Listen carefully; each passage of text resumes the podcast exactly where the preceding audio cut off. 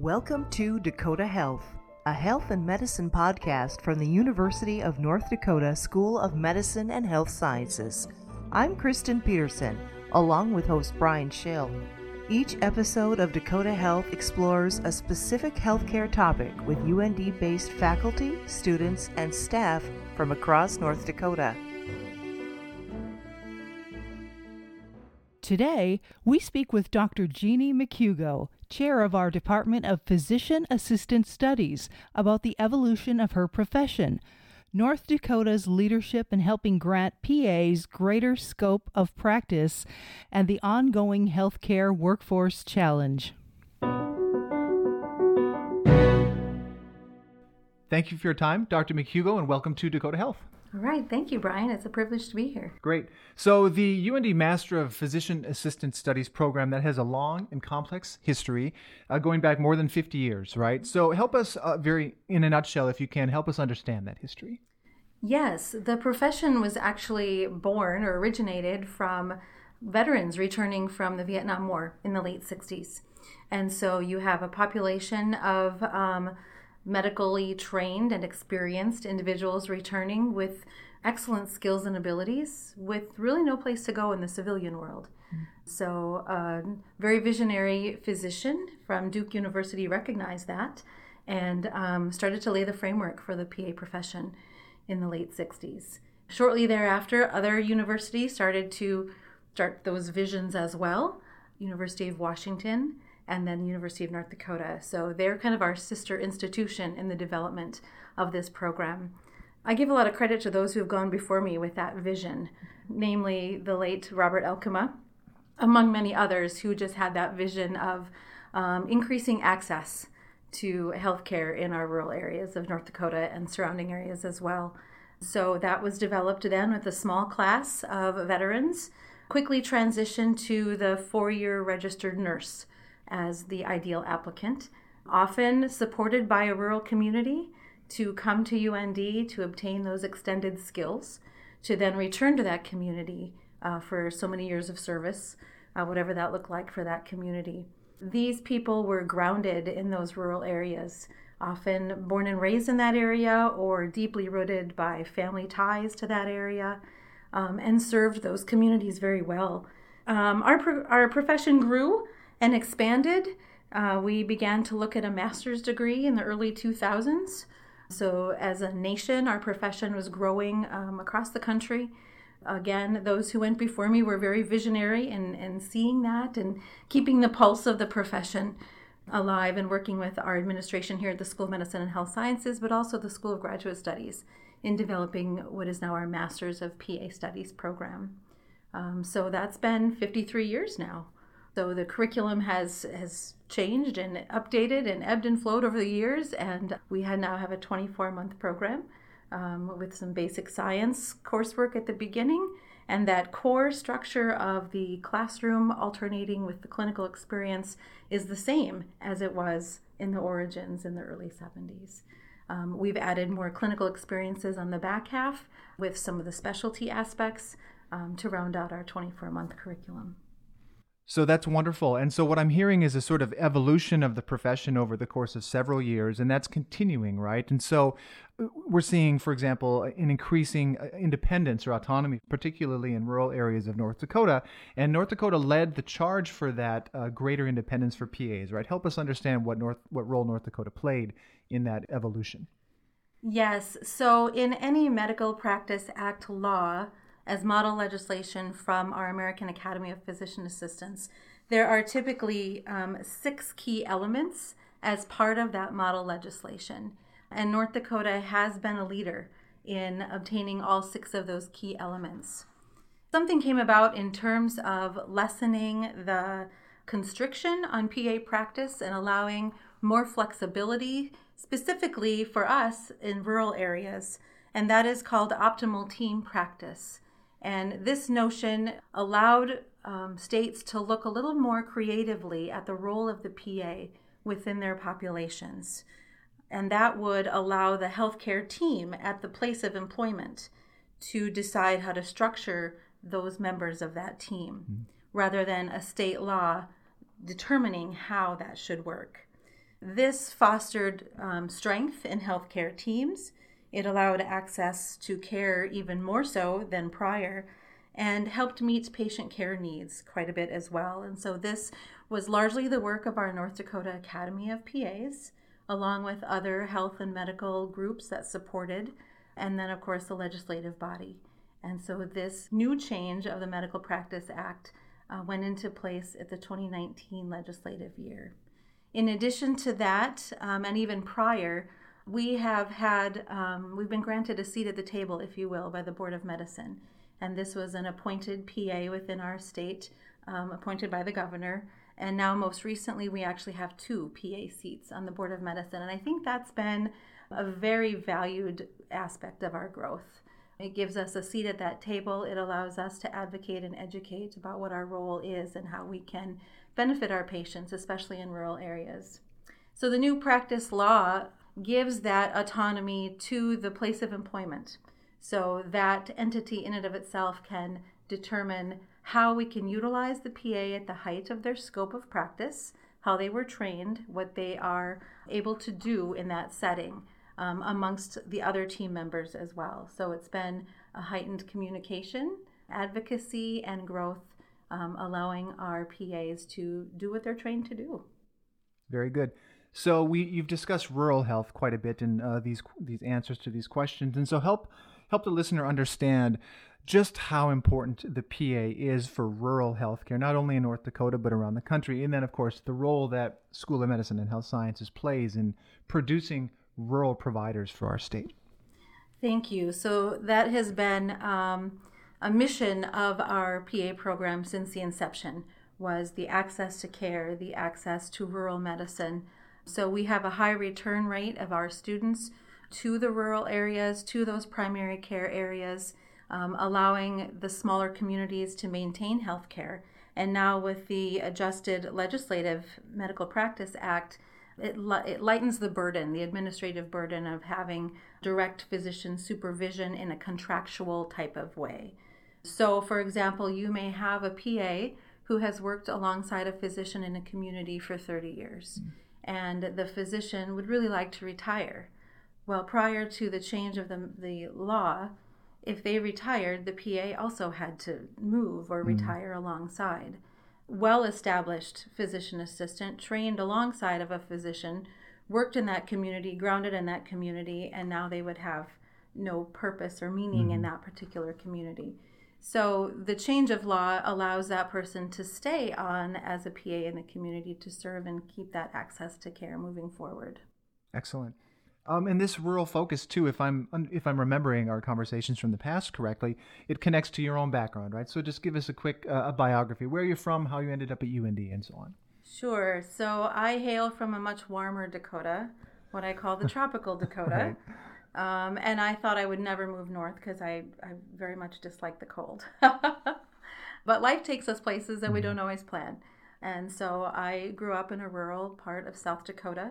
Um, we were probably about 50 minutes from the nearest healthcare, which isn't as far as many, but it was, you know, it was a whole day of packing up and driving to mm-hmm. go see the the healthcare provider and coming back home. So that is near and dear to my heart. Uh, my family still is working the farm mm-hmm. um, in rural South Dakota. We try to get back as often as we can. And so I went uh, to school in Minnesota. I was kind of the rebel of the family going out of state and um, went into a, a, biology major thinking healthcare, but not really certain where it would be. I was strongly encouraged by my faculty advisor to apply to medical school, which I did and I had an interview at the University of Minnesota. It went well, but it just didn't feel right for me. There was something um, that just didn't align with what I was looking for. So I suppose, in a essence of procrastination of studying some, excuse me, organic chemistry or something in the library, I come across an article uh, written by a physician in New York City who was describing this physician assistant profession and it just rang true to my values and what I was looking for as a profession. So I took that to my faculty advisor and said, "I think I think this is it. I think this is what I want to do." Oh, I don't know anything about that. you should be a physician. No, I really want to find out more about this profession. So I contacted the author of the article. He was um, very welcoming and he said, You know what, we don't really have a PA presence in the Midwest. Um, there's a few schools just starting, but you know you should you should look into this. And so uh, the rest is history, really. I went to the University of South Dakota for my PA degree, obtained my master's from UNMC in Omaha, and practiced um, in South Dakota for several years before moving into teaching.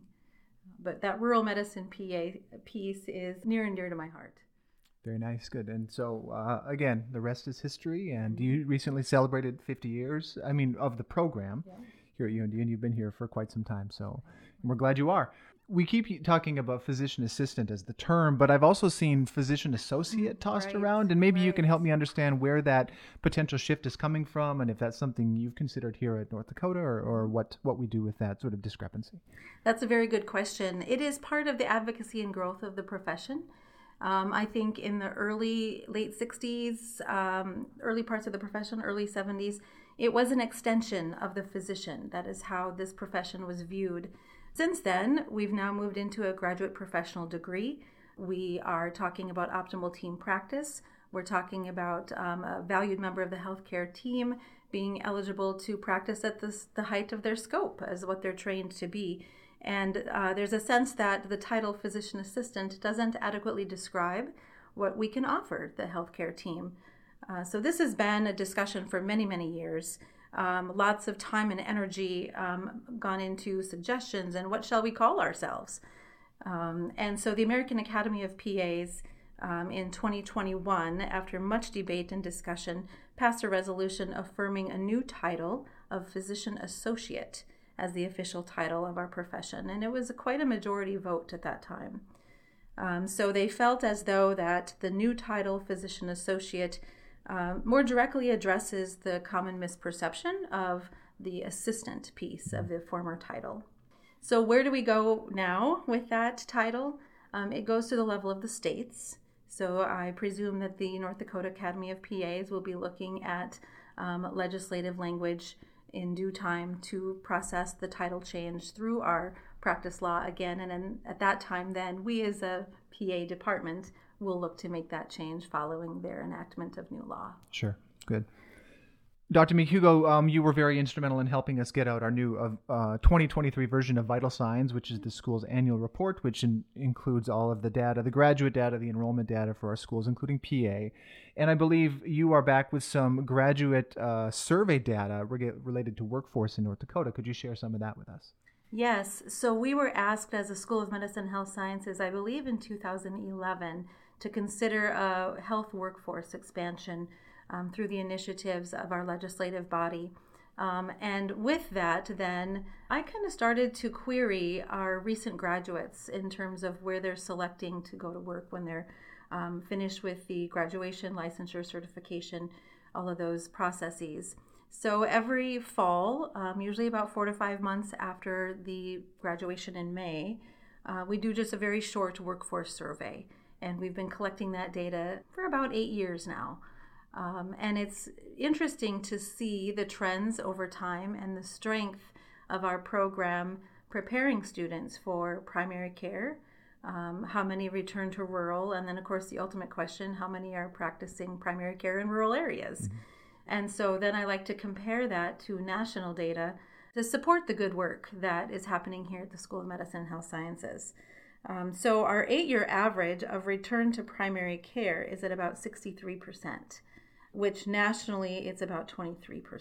Mm. So I feel as though our program really truly is meeting the mission of our, our department, our school, our university of serving those in our area with primary care needs. About 49% of our eight year average is um, obtaining positions in rural areas, um, and nationally that's about 12%. Mm. And then those that are combining primary care and rural is about 42%. So I think we're doing um, great and wonderful things in that area. Another aspect of PA practice oftentimes is uh, the specialties, specifically the surgical specialties, which draws um, new graduates to the more urban areas, if you will, of North Dakota, which could still argue that those are rural, right? Because mm-hmm. you're working with rural patients and um, combining appointments so that they can only need to travel one day instead of several right. appointments. So, kind of aligning those things.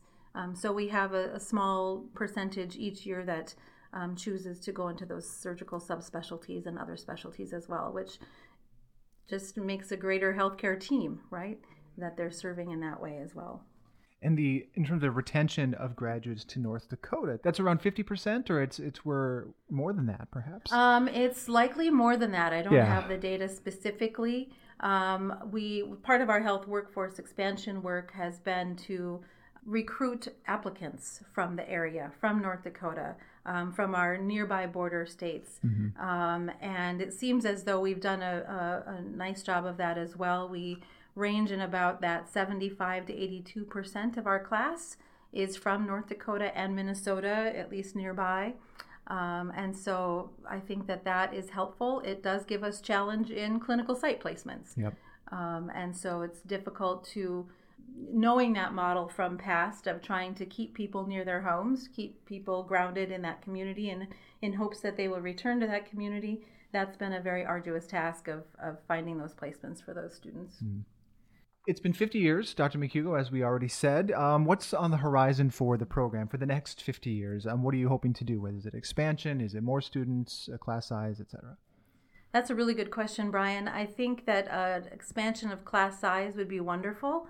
The clinical site placement scarcity is the limiting factor.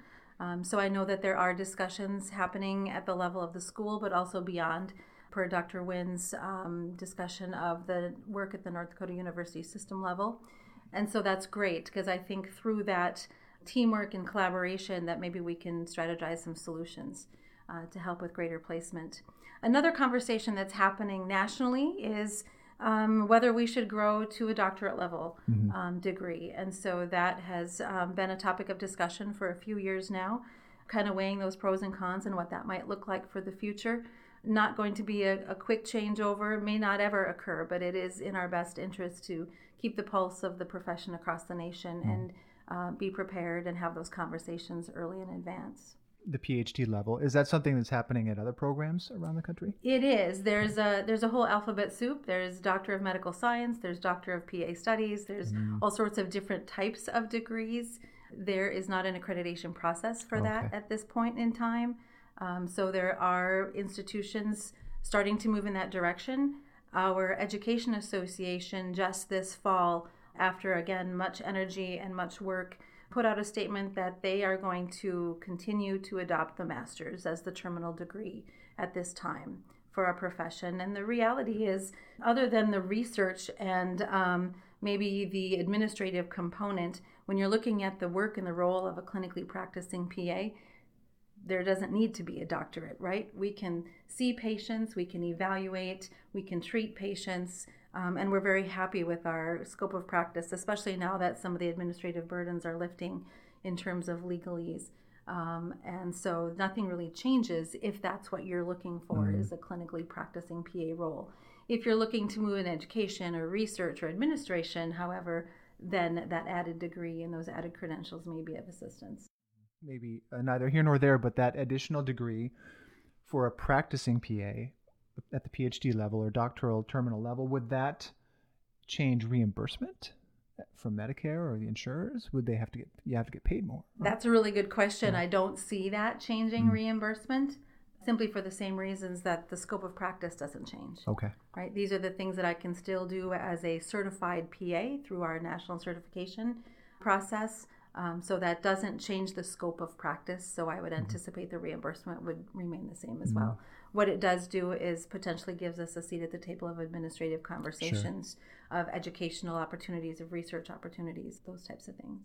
Well, that was all very informative, Dr. McHugo. Thank you for your time, and we look uh, for more from the PA program and your uh, your faculty and students in the near future. Excellent, Brian. Thank you very much for the opportunity. It's been a pleasure.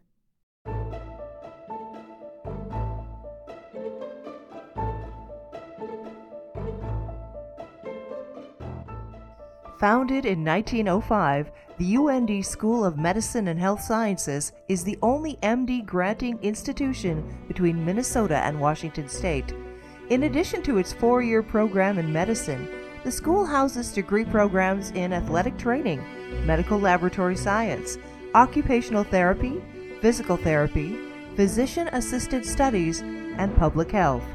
It also hosts master and doctoral programs in biomedical science, clinical and translational science, and indigenous health.